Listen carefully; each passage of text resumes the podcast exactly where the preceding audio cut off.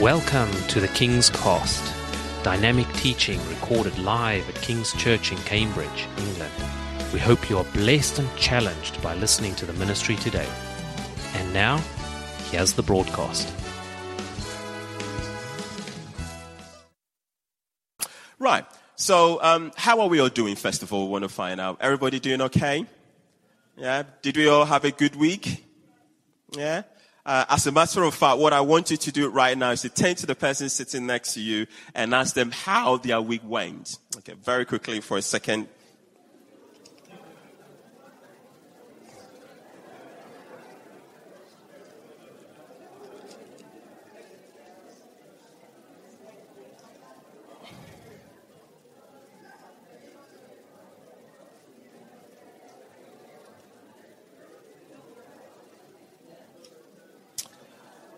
Right.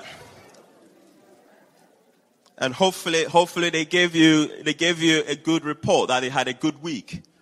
Um, even if they didn't, and, and they had a very difficult week, um, we still thank God. Uh, and the reason why I say that is because I am not, I'm not negating the fact that, you know, some, some of you may have had a very challenging week. Um, but I thank God for your life because you are here. Uh, you are here this morning. Uh, you woke up this morning. Um, there were a lot of decisions you had to make whether you were going to come to church or you were going to stay at home. Uh, but you dust yourself off, had your shower, probably had your had some breakfast, uh, and then you came over and you're seated here in the house of God. And that alone is something for us to be grateful to God for. Um, we we don't always have to wait till God does those big miracles for us the fact that we are here, the fact that we have breath of life in us, the fact that we are able to, you know, have life, uh, we always have to remember that it is God who's giving us that, and for us to continue to give thanks to Him. Uh, we sang earlier this morning, "Bless the Lord, O my soul." Uh, there is a scripture that says, "Bless the Lord, O my soul, and forget not His benefits."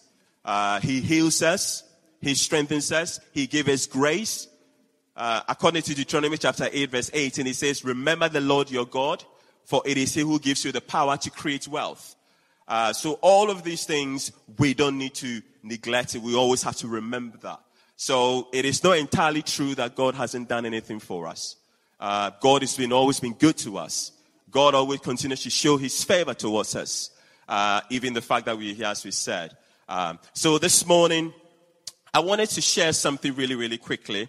Uh, particularly coming off the back of uh, Easter celebration, which we just had last week, uh, where we were reminded of what Jesus Christ did for us, uh, his death on the cross, and what that means for us today. That because of that, we've been transformed, we've been redeemed uh, to becoming one of his children. Okay, and I wanted to talk about that a little bit. but what I want to speak about is the fact that in spite of everything that God has done for us, in spite of the fact that He gave His life for us, in spite of the fact that He delivered us, in spite of the fact that He's given us the life that we have today, the interesting thing is sometimes we reject God.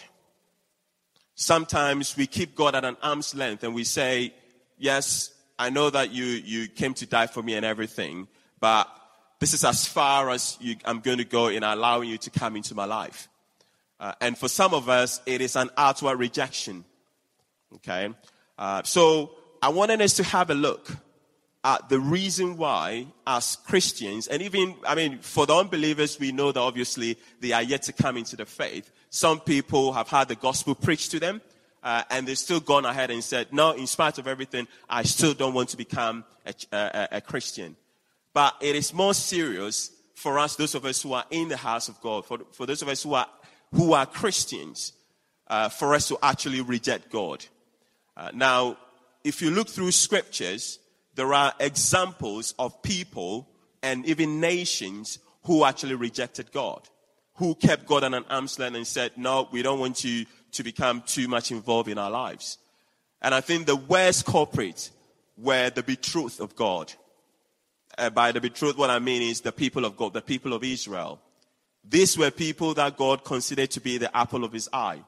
These were people that God held in high esteem. And yet, at different stages in their, in their life in their history, they rejected God.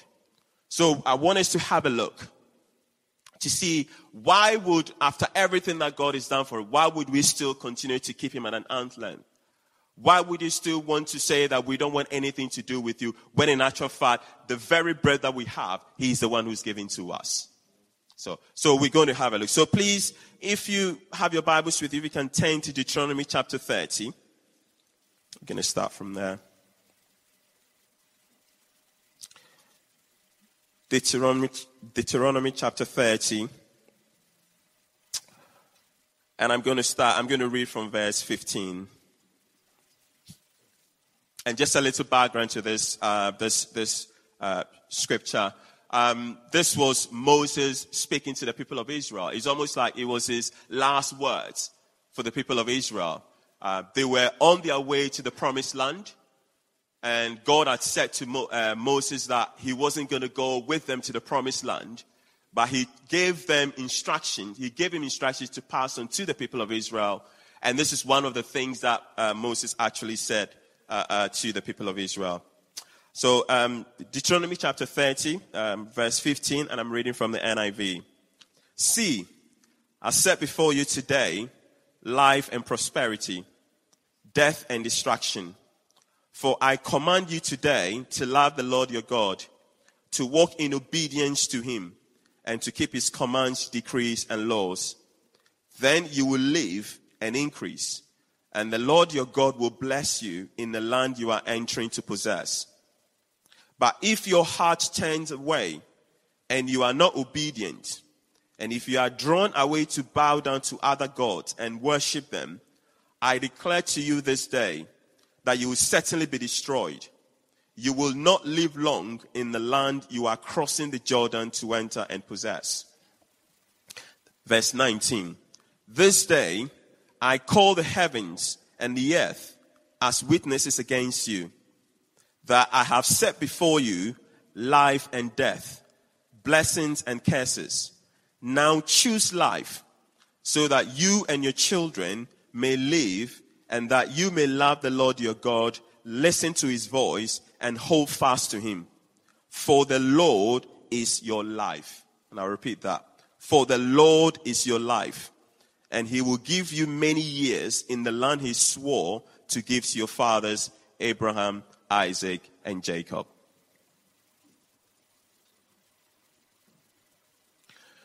Now,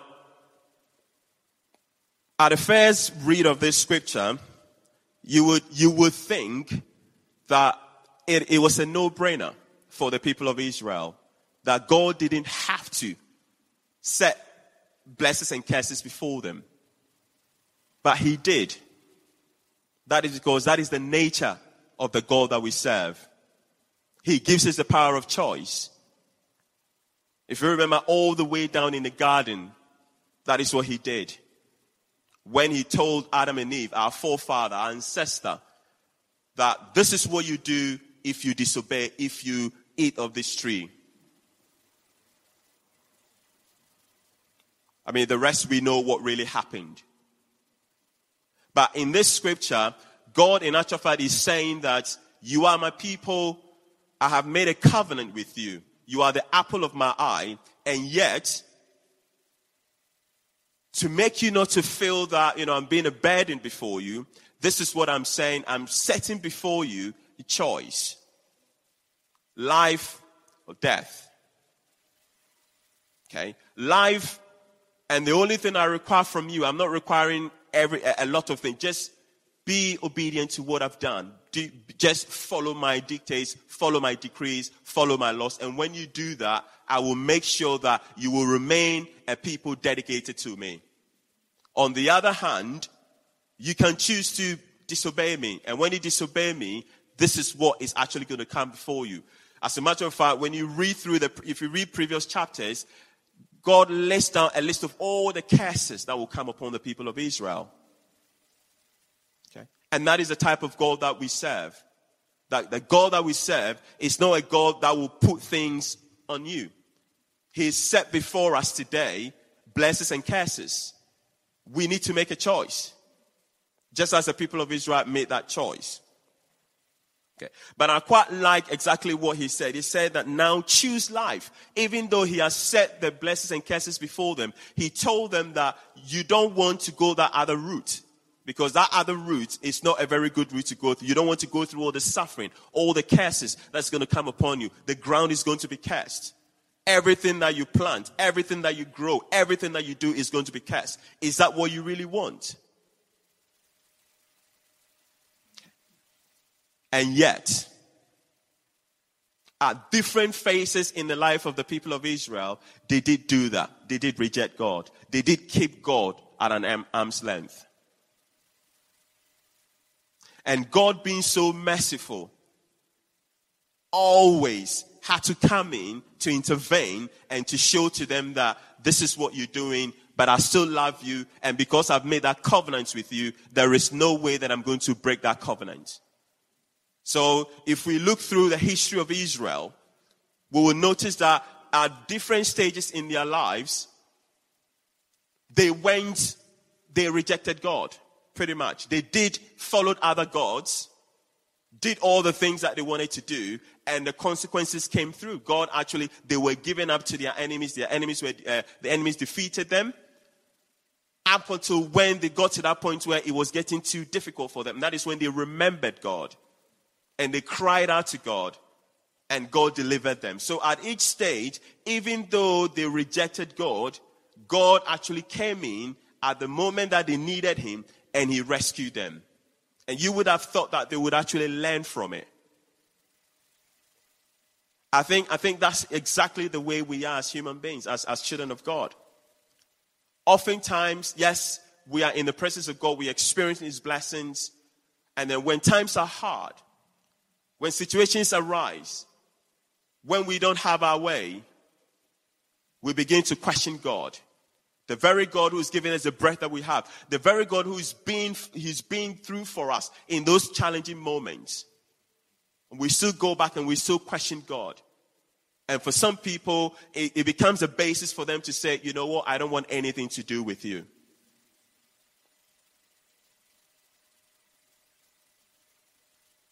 This morning, I really want to encourage us, even before we go into uh, the, our main scripture that we want to have a look at, to encourage us that yes, it may be very difficult for us. Yes, we may have gone through difficult times, but it doesn't mean that God is not with us.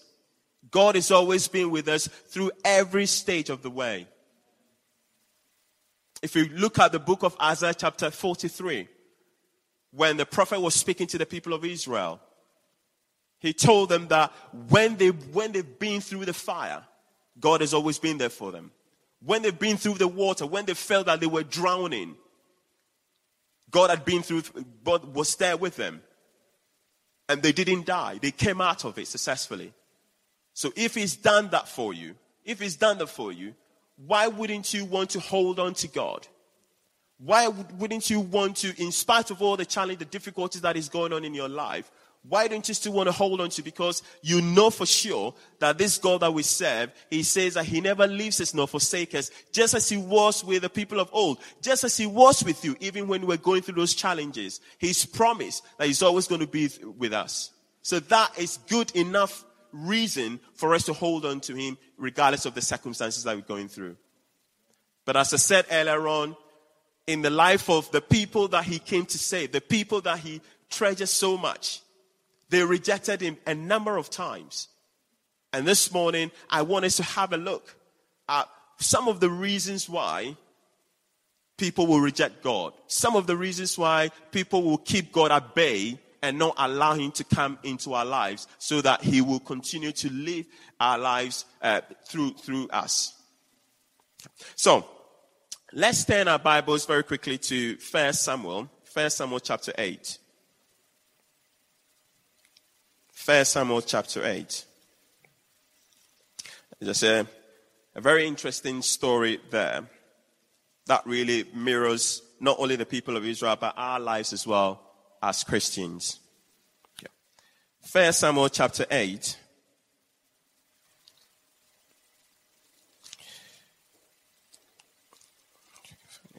Okay. Right.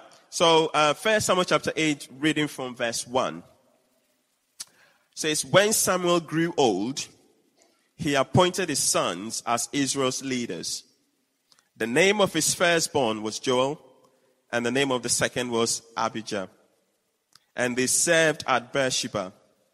But his sons did not follow his ways. They turned aside after dishonest gain and accepted bribes and perverted justice.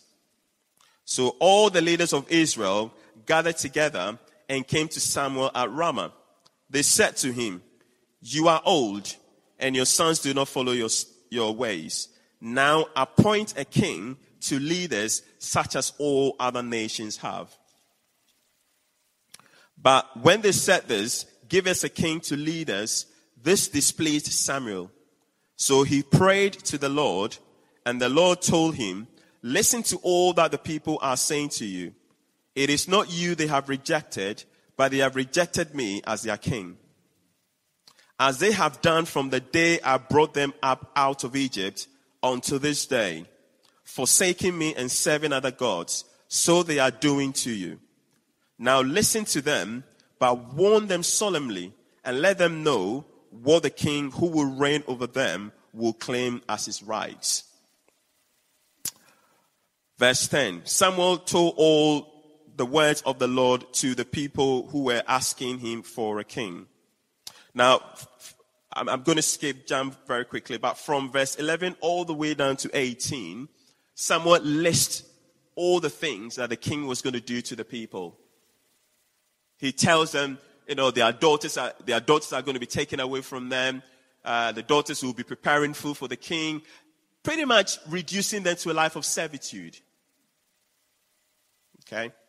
But in verse 19, it says, after everything that Samuel, you know, had told them about what was potential, what was going to happen, this is what they say. But the people refused to listen to Samuel. No, they said.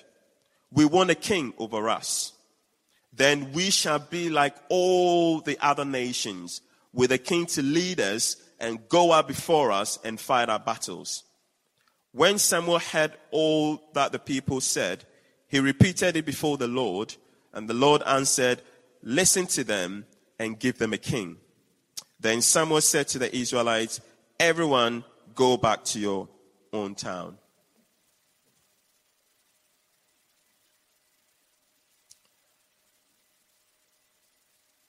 They had demanded a king. They had got to that point where they felt that they've had enough with everything that was happening. In spite of the fact that God was leading them, God had led them all through these different seasons up until now. And then they go before Samuel and say, Right, we don't want this arrangement anymore. We've had enough of this. We want to be like all the other nations. We've had a look around and we've seen all the other nations, the way they have a king, they have a leader who is a, who is a king, a military leader who will normally lead them into battles and all of that. It seems nice. And we want to be like them. And because of that, we want you to appoint a king for us. To make it worse, your sons, who you are, uh, who succeeded you, were not living up to your standard. They were corrupt or they are corrupt. And because of that, we want, we come before and we say, right, we want you to uh, uh, appoint a king uh, for us. Now, this is the situation the people of Israel found themselves in. Now, to give us a sense of the reason why, because earlier on God was saying that they have not, they have not rejected you, Samuel, as the leader over them. They have rejected me, considering everything that I've done for them. Now, for us to get a sense of why God was saying that, we need to then go back, backtrack all the way down to Genesis chapter 12. When God chose Abraham. In chapter 15, eh, God made a promise to Abraham that he was going to what, be his shield and his exceedingly great reward. Through Abraham, seeds were going to be born into the world. Now, through Abraham, Isaac came onto the scene, Isaac had Jacob and Esau. Out of Jacob came the 12 tribes of Israel, basically. And during these seasons, God was still with the people of Israel because he'd made a promise to Isaac, uh, Abraham, Isaac, and Jacob that he was going to be their God and they were going to be his people. So even when they were in captivity in Egypt, they cried out to God. God had them. And God brought a deliverer in the person of Moses to come into the scene to lead them from where they were into the promised land as they were going. And even during their journey to the promised land, something that was supposed to have taken 40 days ended up taking them 40 years simply because of the doubts, the unbelief, and all of that. But God was still very merciful to them. God still showed grace towards them. God provided them manna when they, when they complained. God provided them water from the flinty rock. So every stage, at every stage of that journey, God was with them. God provided for them. God made sure that they were okay. They were protected against enemies coming uh, uh, towards them.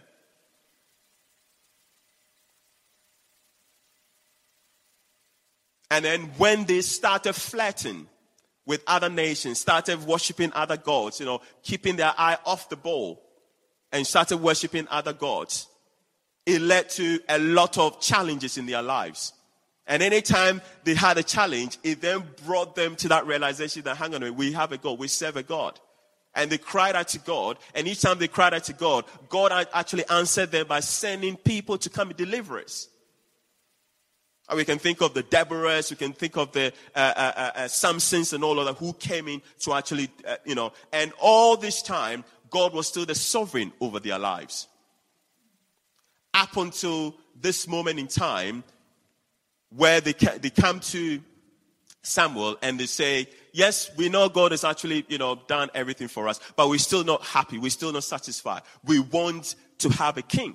We, we are no longer interested in a theocracy where we had God ruling over us. We want to now have a monarchy because with the monarchy, we can see the king, we can see the king who is going to lead us into battle, and basically we just want to be like all the other nations. But what they don't realize that they were not like all the other nations. They were a unique breed. They were a chosen people that God had actually chosen. And God was doing something great in their lives. And sometimes that is how, that is how the way we live our lives as Christians. We've accepted Jesus Christ as our Lord and Savior. We've confessed Him. We believe in our heart and confess with our mouth that Jesus Christ is Lord. And God comes to dwell in us through His Holy Spirit. And yet, we still look around and we want what the world is got. And that is something that we have to be very, very careful about. And the interesting thing is that God will not hold us. He's one of the things that He's done for us is given us a power of choice. And that is the reason why we read earlier on. I set before you today blessings and curses. It's up to you. Choose what you want. But I would encourage you to choose life because when you choose life, it will go well with you. And that is what I really want to encourage us today. That we choose life. Because when we choose life, regardless, it, it doesn't really mean that we are not going to go through challenges. Okay? It doesn't mean that we won't have challenges. This idea that when you become a Christian is the end of everything, please, it is not. It really is not. If anything at all, it is the beginning of sorrow. Paul talks about it, say, for our affliction, which is but for a moment, is working for us a far exceedingly weight of glory.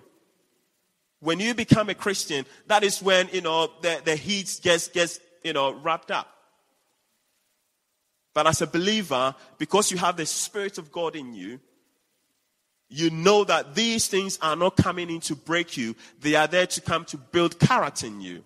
And we know that we need to be strong. We need to be mature to be able to be worthy ambassadors of Christ. Particularly living in a culture like this, living in these challenging time, this post-Christian, post-modern world, it is very, very important that we understand who we are, what it is, or what it means to become a Christian.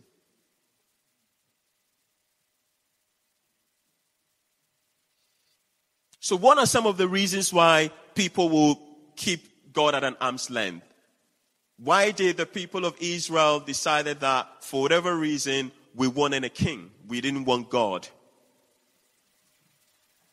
Now, the first thing that they talked about, or the first reason they gave, centers around the issue of bad or corrupt leadership.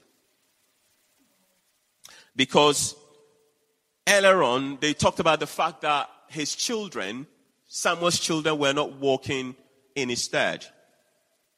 Perhaps Samuel has set that standard of integrity, of what it meant to walk with Christ.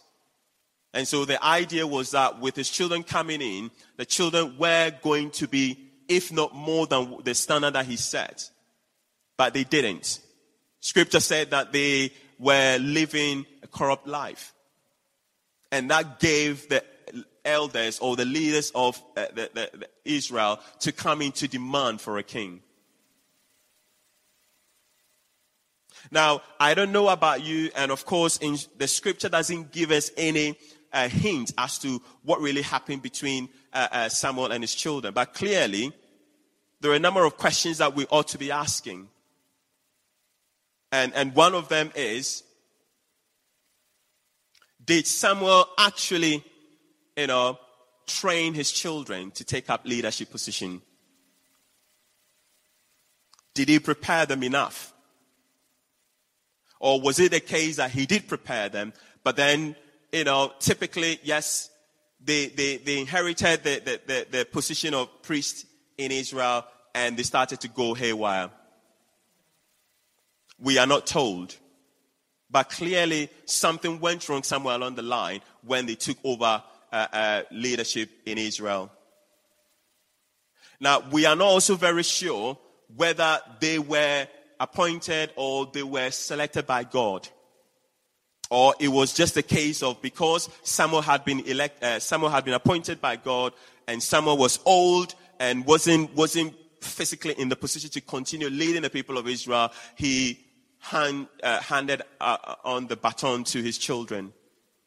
Now, we are not told any of these. But one thing we do know from the scripture is that they did not follow their father's footsteps. And that gave the leaders, the Israelites, the opportunity for them to come and say, we want to, we want a king. Now, I don't know about you, but I think that it's fair to say that, you know, leadership is really, really important wherever you go, whether it's in the church or in, in civil life. And I do believe that when you become a leader, it is not about, you know, trying to exert your, uh, uh, your power on other people. You become a role model that people have to follow.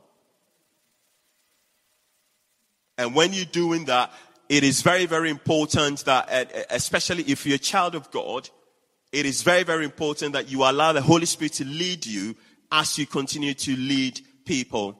Because you never know what people are doing. People are actually looking at you for inspiration. People are looking at you for direction. It is no wonder that Paul said that imitate me as I imitate Christ. Because for him, Christ was the role, Christ was the standard. And that is the reason why he had the confidence for him to tell the people that he was writing to that, imitate me, because I, it's not some, I am not doing it myself. i am not inventing any leadership uh, uh, principles. Everything that I'm, I'm walking in now, I'm doing it because I'm imitating Christ. I'm looking up to Christ and Christ is giving me the strength. And that is the reason why, and that is the reason why when I'm telling you that you should imitate me, I'm, I know that what I am actually exhibiting is something that is coming from God. And I believe that this is very, really important for us as, as not only those who are in positions of leadership, but all of us are. If you're a parent, okay, in the workplace, wherever you are, you are representing Christ. So you are in some kind of leadership position. And it's very, very important for us to bear in mind to make sure that we are allowing God to lead us through His Holy Spirit. Especially when you become a Christian, when people get to know that you're a Christian, you come under a lot of scrutiny. I don't know about you, but as soon as you mention the fact that you're a Christian, that's because there is a certain reputation that comes with being a Christian. So people are going to be watching you, your utterances and everything. And that is the reason why each and every day when you wake up, when they say spend time in God's presence, you are asking God to give you strength, the grace to enable you to go out there to better represent Him. There are lots of people in the world today who've decided not to come to Christ simply because of what they've seen a Christian leader do. They've seen a brother who, or a sister who professes to be a Christian, but what they say and what they do are two different things. And because of that, they said, if this is what Christianity is about, I don't want anything to do with it. We know that. We know people. We, have we've, we've had interactions with people who've actually said that. We've had interactions with people who said that when they were children, you know, the parents didn't live up to that responsibility. And because of that, and the parents were Christians, if they were Christians, they probably say that if this is what it means, I don't want anything to do with it. So it is very, very, very important for us as believers that when we, when we are out there, we have to remember that we are representing Christ. We are not representing ourselves. We have to remember that we've died to the flesh. The life that we live now, we live in line with God. And if that's the case, then whatever we do, we need to remember that we are representing God. And so we need to ask God to give us the grace and the strength to enable us to be able to live that life that He wants us to live so that we can be a source of encouragement to someone.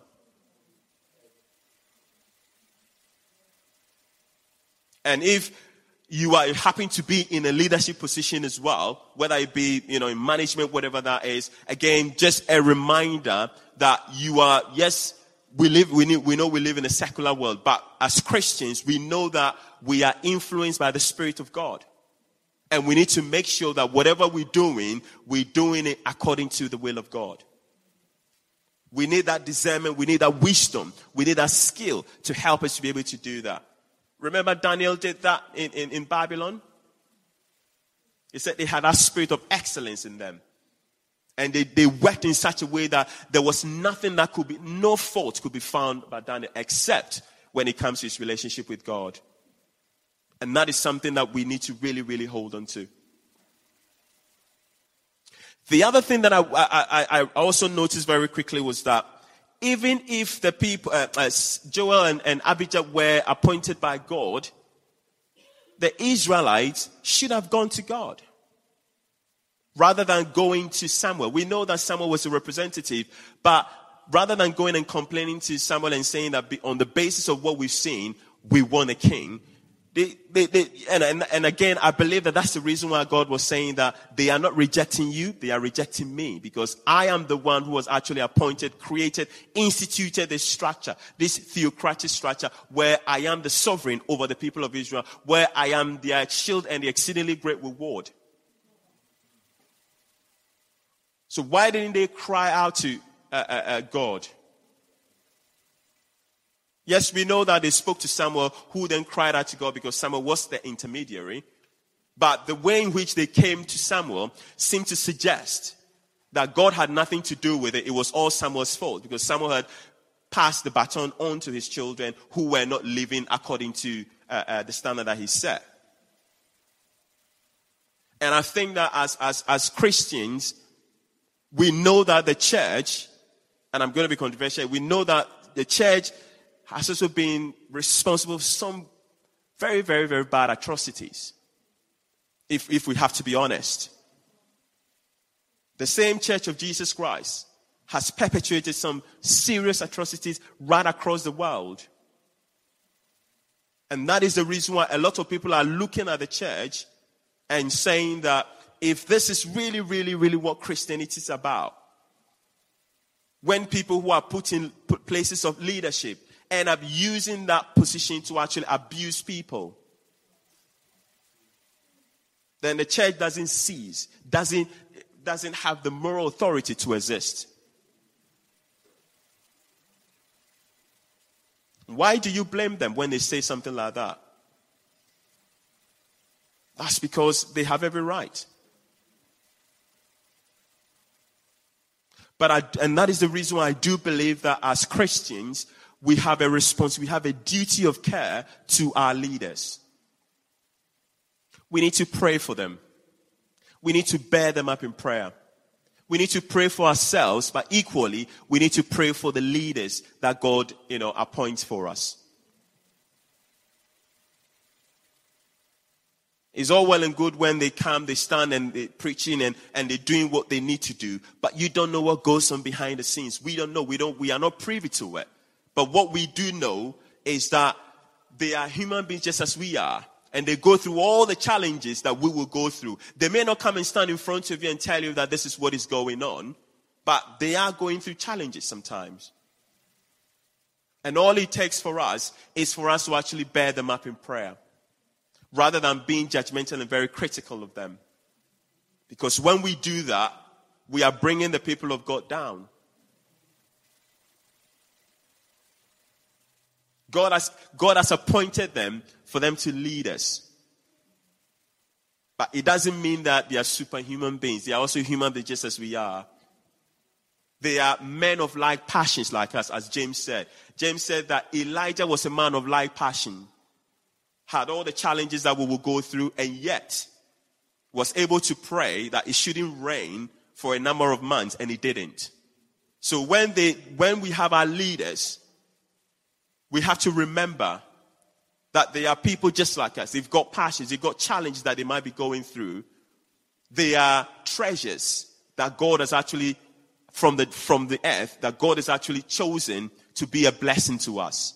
They become the intermediary between us and God, just as Samuel was at the time. And so rather than us criticizing them, we need to bear them up in prayer. We need to remember them. We need to support them in whichever way they, uh, uh, we can so that they will continue to stand in that office to be able to minister, to bring God's wisdom, to bring God's uh, direction into our lives. So whilst they had the reason to be able to do that because of bad leadership and corrupt leadership, I do believe that, you know, they should have actually taken it up to God rather than going and saying that, right, Samuel, it's your fault. Your children weren't living up to your, uh, uh, your standard. And because of that, it's, it's, a, it's a strong reason for us to actually demand the king. We have to be really, really careful as Christians, but also as, as, as the body, the wider body of Christ we also have to stop hero worshipping people as well. I think that's really, really important. We need to stop hero worshipping people. We need to remember that these are people that God has given the gift and the skill to be able to minister, or in the, in the, in, in the case of music, yes, to be able to minister to so that we can all be led into the presence of God. But that doesn't mean that these people are above everything else. They are not. And again, in recent times, we've had people actually denounce the faith. We've had stories of people who've actually given all sorts of reasons and walked away from the faith. These are people who've actually were considered to be, you know, leading Christian leaders, not just, you know, all around the world. They've written books. We've read some of their books and, and all of that. And then they make those statements and then they walk away. And as a result of that, some people's faith have been shattered as a result of that. Now, I, I, I would say, I would ask the question, you know, why did you, they were human beings. I will, I will begin to question the faith that you have because if your, the faith that you have relies on a leader who is a musician or who is, you know, uh, uh, leading a church and that person, you know, begin to exhibit human traits and all of a sudden you think, right, the Christian faith is not a good faith to belong to, then uh, you have to question who you, uh, that your Christian faith. And that is the reason why Paul tells us that we should work out our own salvation with fear and trembling. We need to be able to do that. It is good for us to have them because we need leaders to lead us, but ultimately we need to remember that these are representatives of God. And at any point in time, they will falter. And when they falter, it is not an opportunity for us to walk away from the faith simply because of that person. We need to learn to do that. Because if we don't, then we are standing on shaky grounds. We are standing, our faith is quite shaky. It means that our faith is, if you like, conditional. It's based on the fact that this person is out there and every time they are producing, they are producing them because they are producing and they are leading us and all of that is great. But then if something happens and they fall or something happens to them, then all of a sudden we say, right, why did God allow that to happen? They, they, they, they, they became human.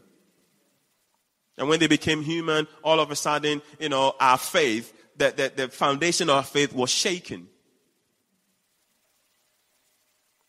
Really, really, really important, I believe, this, this issue of leadership. That if we remember that they are people that God has appointed, but they, it doesn't mean that they are immortal. They are human beings and they can fall. So, whilst we do not want them to fall, we want them to continue to be used by God. It then becomes our responsibility to pray, to intercede, to encourage them.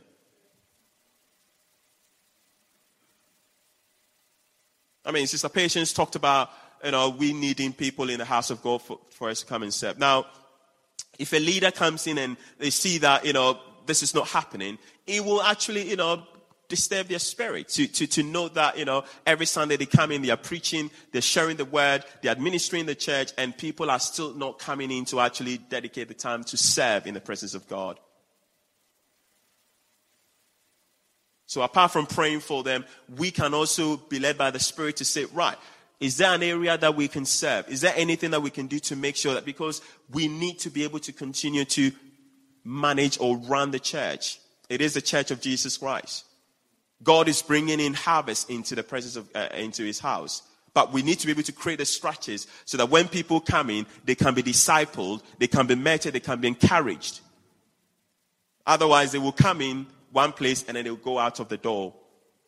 And then you will be looking for them and you can't find them. And that's only because when they came in, there wasn't the structures to actually make, you know, disciple them. So that is really, really, really important. So that is one of the reasons. The first reason was about bad and corrupt leadership. Okay. Now, the second one, which is very interesting, is they flirted with the world. Flirting with the world. On two occasions, they talked about this phrase kept on coming up. We want to be just like all the other nations. We want to be just like all the other nations. They went out and even said, we wanted a king who will lead us into battle, who will judge us. So we'll end up becoming more like all the other nations. And in effect, they were saying that the current arrangement that they had with God wasn't enough for them. It wasn't enough. Even with Samuel, even when God has appointed judges to go with them, military leaders who God appointed to actually lead them into battle and everything, they still weren't very happy. They still wanted a king. They still wanted a monarchy. And I think that is also something that we have to be really wary of. Flirting with the world.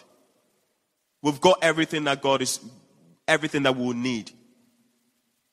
From the time that we confess Jesus Christ as our Lord and we believe in our hearts, the Bible says that we are new creation according to 2 Corinthians chapter 5 verse 17. If anyone be in Christ is a new creation, behold, all things are passed away, everything is become new. There is a new spirit that comes in us.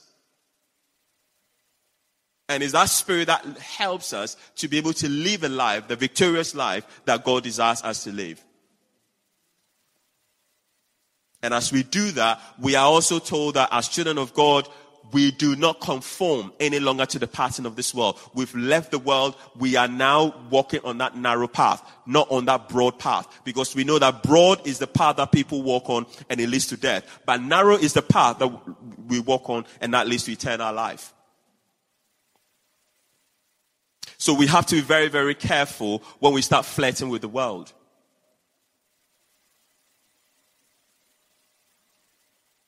I mean, even these days, the line between good and evil is become so blurred that it, if you if you blink a minute, you might forget. You might even not notice that something is happening.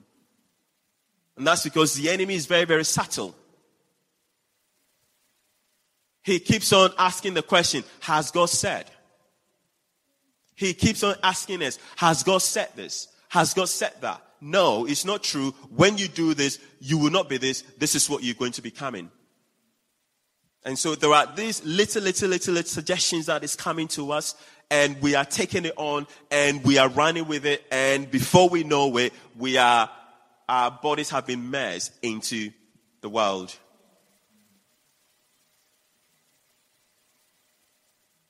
And that is exactly what the people, the people did. We need to remember that each and every one of us has got a testimony, by the way. It is not true that God has not done anything for us. Ever since we became Christians, ever since we accepted Jesus Christ as our Lord and Savior, God has always been doing things for us. There are moments where we thought, right, this, this is, this is, if this is God, because without God, this would not have happened.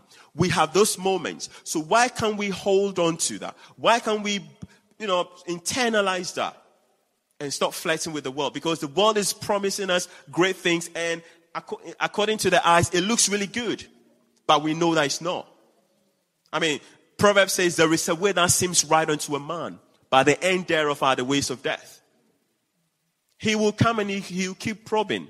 He'll keep asking questions.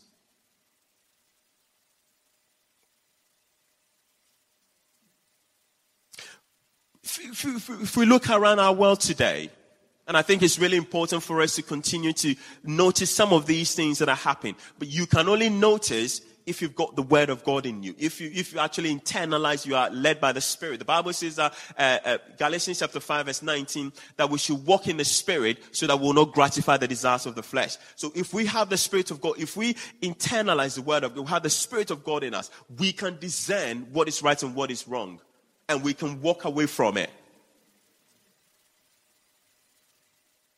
Otherwise, it, it, it, it is so easy for us to actually end up having one leg in the world and one leg in, in, in, in, the, in the body of Christ. And that shouldn't be the case. We are either in or we are out.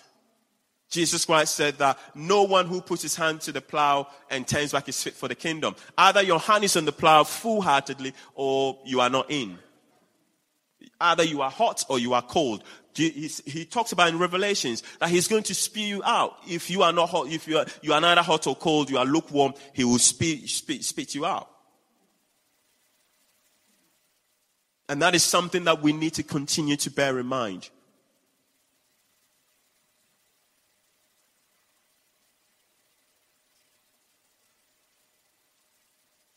When, when Paul talks about not conforming any longer to the pattern of the world, but being transformed by the renewal of our minds in Romans chapter 12, verse 1 and 2.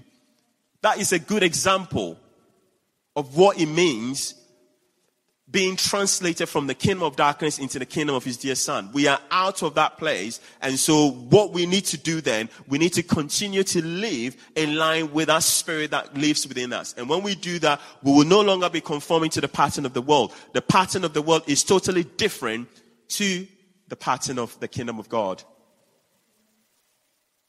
How do we do that? How do we maintain that? Because I, I, I, recognize that the onslaught coming in from the kingdom of the world is so powerful. So, so, so powerful. Whether I be in the area of consumerism, for example, whether I be in the area of the media that we consume in, in our world today. And the interesting thing is, the enemy is very smart enough that he's put people, he's represented in these areas, and they are influencing what we consume. And that is the reason I'm very passionate. I am I'm a firm believer in the fact we need to have Christians full of the Holy Spirit equally in those places who are actually influencing some of these things and bringing up biblically sound materials for us to consume. So whether it be the entertainment that we, I mean, we all like, you know, listening to music and all, what type of music are we listening to, for example? What type of films are we watching? Wouldn't it be nice if we got people who are full of the Holy Spirit, who know God, who are coming up with good music, biblically sound music that we are listening to? Even sometimes, even the gospel music, some of the music that is, that is paraded as gospel music, we have to be able to look at it very carefully.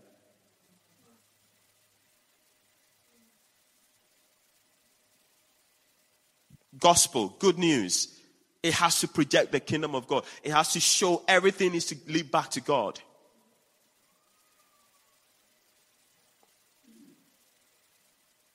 We go to the cinema to watch the movies. When we're watching the movies, what image, what, what subtle messages are being, you know, brought to us?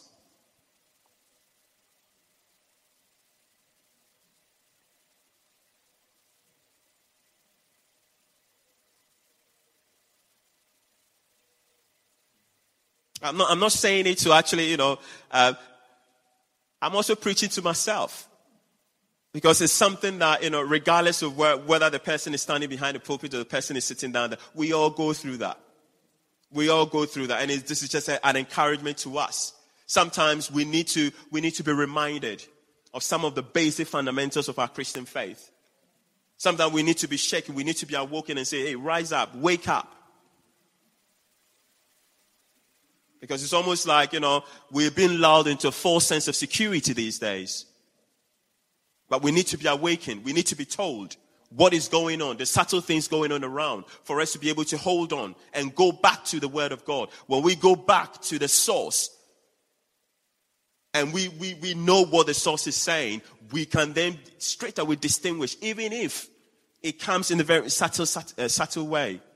Paul talks about it. He says, if an angel from heaven comes and he preaches any gospel which is not Jesus Christ crucified and salvation through faith, then should, they should be cast, regardless of whether they are, they are from God or not. Because what they are sharing is wrong. And that is something that we need to hold on to as well. If somebody says something or you listen to a music and the lyrics of the song is not leading, is not projecting Jesus Christ and salvation and leading back to Him, but anything other than that, please look at it very carefully.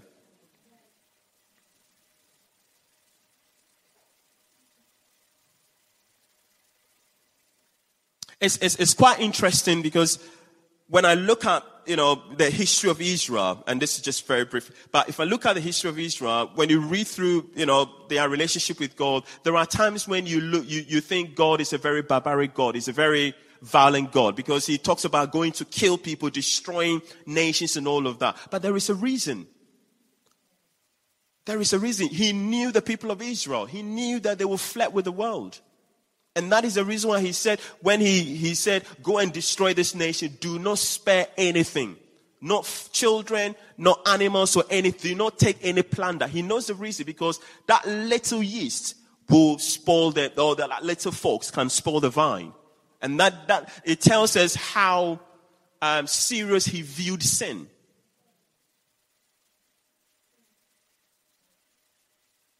especially for people that he consecrated to be his people. People that he made a covenant with, that I'm going to be with you. I'm going to be your shield and your exceedingly great reward. He set the examples for them. He gave them the Ten Commandments. Do not have, do not worship any other gods apart from me. Do not even worship any graven image. And he says he's a jealous God. And that is the reason why if, uh, with anytime they go to fight against the Amalekites and the Philistines, God will say, "Do not spare them; kill everybody." Not because God is a barbaric God, but He did that to demonstrate to the people of Israel how He viewed sin. Sin is such a, a very despicable thing for Him that even if it means destroy anything on His path to make sure that that is dealt away with, He will do that. And that is the reason why He brought His Son Jesus Christ to die on the cross, that gruesome death. For those of us, I'm quite sure last week, a lot of us watched Passion of the Christ. Saw how, you know, Jesus Christ was beaten, Jim Caviezel, uh, the guy who plays uh, Jesus in that film. How he was scared, all the, you know, the images. It, it, it's quite gruesome, but it tells us that this is what Jesus Christ did. And he did it for us. That is because he wanted to do away with our sin so that today you and I will have only one person, only one focus, and that focus is to please Him and to glorify Him. And that is why we shouldn't flirt with the world. The people of Israel did. They flirted with the world on different occasions. And then right here, when we read the main scripture, First Samuel, they, they told Samuel that, right, we've had enough, we want a monarchy. And we know what really happened afterwards. Saul came onto the scene with all the fanfare that came with his, you know, coronation. Well, we're having coronation next month, aren't we? Right? All, you know, the fanfare that came with his coronation. But then afterwards, everything started going downhill. He started disobeying God's, you know, orders. And then when they went to fight the Amalekites, God actually specifically said, do not spare anyone, not even the king. He spared the king. He spared King Agag. And then we, we know that from there, Samuel went and spoke to him that, you know, God has actually taken the kingdom from your hands. He's giving it to somebody who is more important. And we know that he went into that state of depression. And everything that happened, eventually he killed himself. David came on the scene. Yes, David was great, but with all his greatness, he also had his flaws. And we know what that is. His issue with Bathsheba, everything that happened, the internal conflict that had to, he had to deal with. And then from then on, if you read from first, uh, second, uh, first Kings, second Kings Chronicles, you will see there was a dark period in the history of Israel where kings were anointed and then within one week they get killed and somebody else comes in. And again, this is to demonstrate to us that when we walk away from God and we say, this is what we want, God will give it to us. But with it comes all the sorrow and all the bad things that comes with it. It wasn't until the New Testament when Jesus Christ came, Jesus Christ came to fulfill everything and to actually redeem and to stop all the things that was going on. The seed of the woman the seed of the woman that was spoken about in Genesis.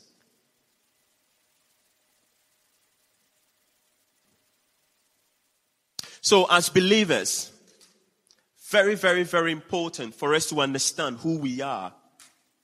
We've been consecrated by God. We are not just ordinary people. God has put his DNA into us. Remember, he said he breathed his breath into us and we became human beings. He knows everything about us. If you read Psalm 139, David was talking about it. Even before a thought comes to my mind, I already know what you want, you know. He knows everything about us. And if he knows everything about us, why would he not give everything that we need to us? He hasn't created us to abandon us. He's created us for a purpose, and He said that He will always be with us even to the end of the age.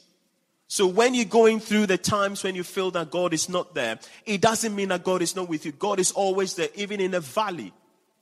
Even in the belly of the whale, God is still there. In the waters, He's with you. In the fire, He's with you. When you go through the furnace, when the furnace gets heated, the furnace of challenges get heated seven times, He's there with you. And I know that sometimes it's very difficult for you to pray. Lift up your voice and pray. Because at that moment, you're going through that challenge. And that challenge is magnified against the bigness of the God that you serve. But if you can just remember, just that, that little light to remember that the Lord is your shepherd. That even though you walk through the valley of the shadow of death, he will, you will fear no because he is with you. He is your rod and your, your staff. He's preparing a table before you in the presence of your enemies. He's making a way for you where there is no way.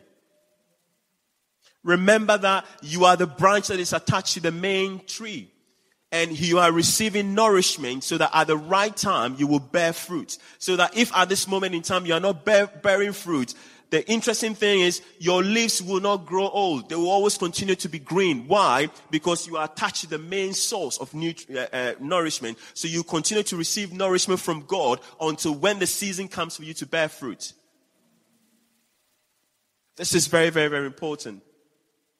Otherwise, when the season comes, you will not be there for God to bless you simply because of your, you know, your anger or your rejection of God. And so this morning, really wanted to just really encourage us that life without God is a very, very hard one. I don't know about you, but it is a very, very hard one. It is a very hard one to actually having learned about God, having received uh, the Spirit of God in you, having God provided and done quite a lot of things for you, still for you to walk away from Him. And as I said earlier on, there have been people who've actually done that. They've actually walked away from God. They've said, I don't want anything to do with God. They've given all manner of reasons and they've stepped away from God. And we know that when you do that, you're left to your own devices. You walk away from, from the protection of God. And when you walk away from the protection of God, you become a prey to the enemy. And every idea, any depraved idea will seem good to you. But if you are in the vine, you hear a voice behind you that says, This is the way, walk in it, and you will walk in it. Because you know that it is the voice of God. It is the voice of the Good Shepherd. He says that what? His sheep hears his voice and they follow him. And we want to be able to hear his voice and we want to be able to follow him because we know that where he's taking us is the best place for us to be. Our ways are not his ways, and our thoughts are not his thoughts. He said, just as the heaven is farther than the earth, so are his ways our ways, and his thoughts our thoughts. So be rest assured. Delays don't mean denials. Because God is on your side. God is fighting for you. If you're here this morning and you are thinking about the challenges that you're going through and the fact that you're going through difficulties and you've come to that point where you're beginning to question whether God really, really is there for you. If you're watching me on KCTV and you're going through that season, I really want to encourage you that God hasn't abandoned you, that God is there for you. He's always been there for you, even though it doesn't feel like it. And that when you go through moments like that, just remember who God is when He's come through for you. I, I found that to be quite really, really helpful. It just actually helped me through difficult and challenging times. I can always look back and see those moments, those difficult moments. And I can see God coming through all of that. And that really gives me the assurance. And so I can wake up in the morning and I can say, Great is your faithfulness morning by morning, new mercies. I always get mercies to help me to go through the day. Everything that I need, your hand has provided. Even if I don't see it now, I believe.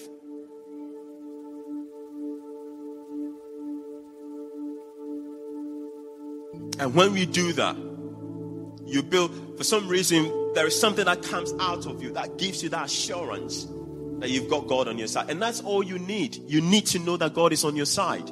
And when you know that God is on your side, it doesn't really matter what is going on around the world. Your, the world might be crumbling, but you are going to be standing still because you are leaning on the rock. And because you're leaning on the rock, you're standing still, and nothing that comes around you will come close to you.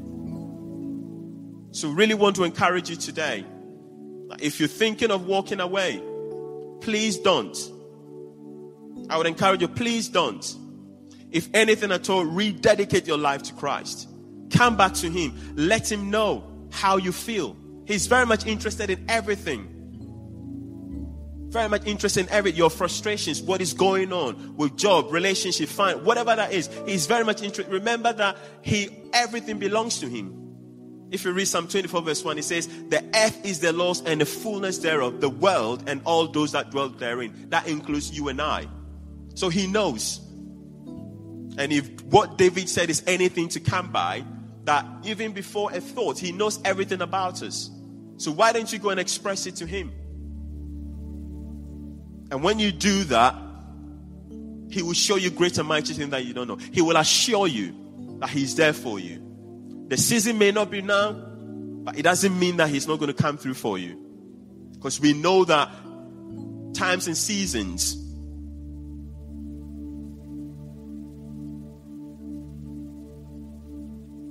Let's bow our heads. Thank you for listening, and we trust that the Word of God has inspired you today. For further information about King's Church, or to access our large archive of other recordings, go to www.kingscambridge.org. If you're listening on iTunes, we would love you to leave us some feedback. God bless and goodbye.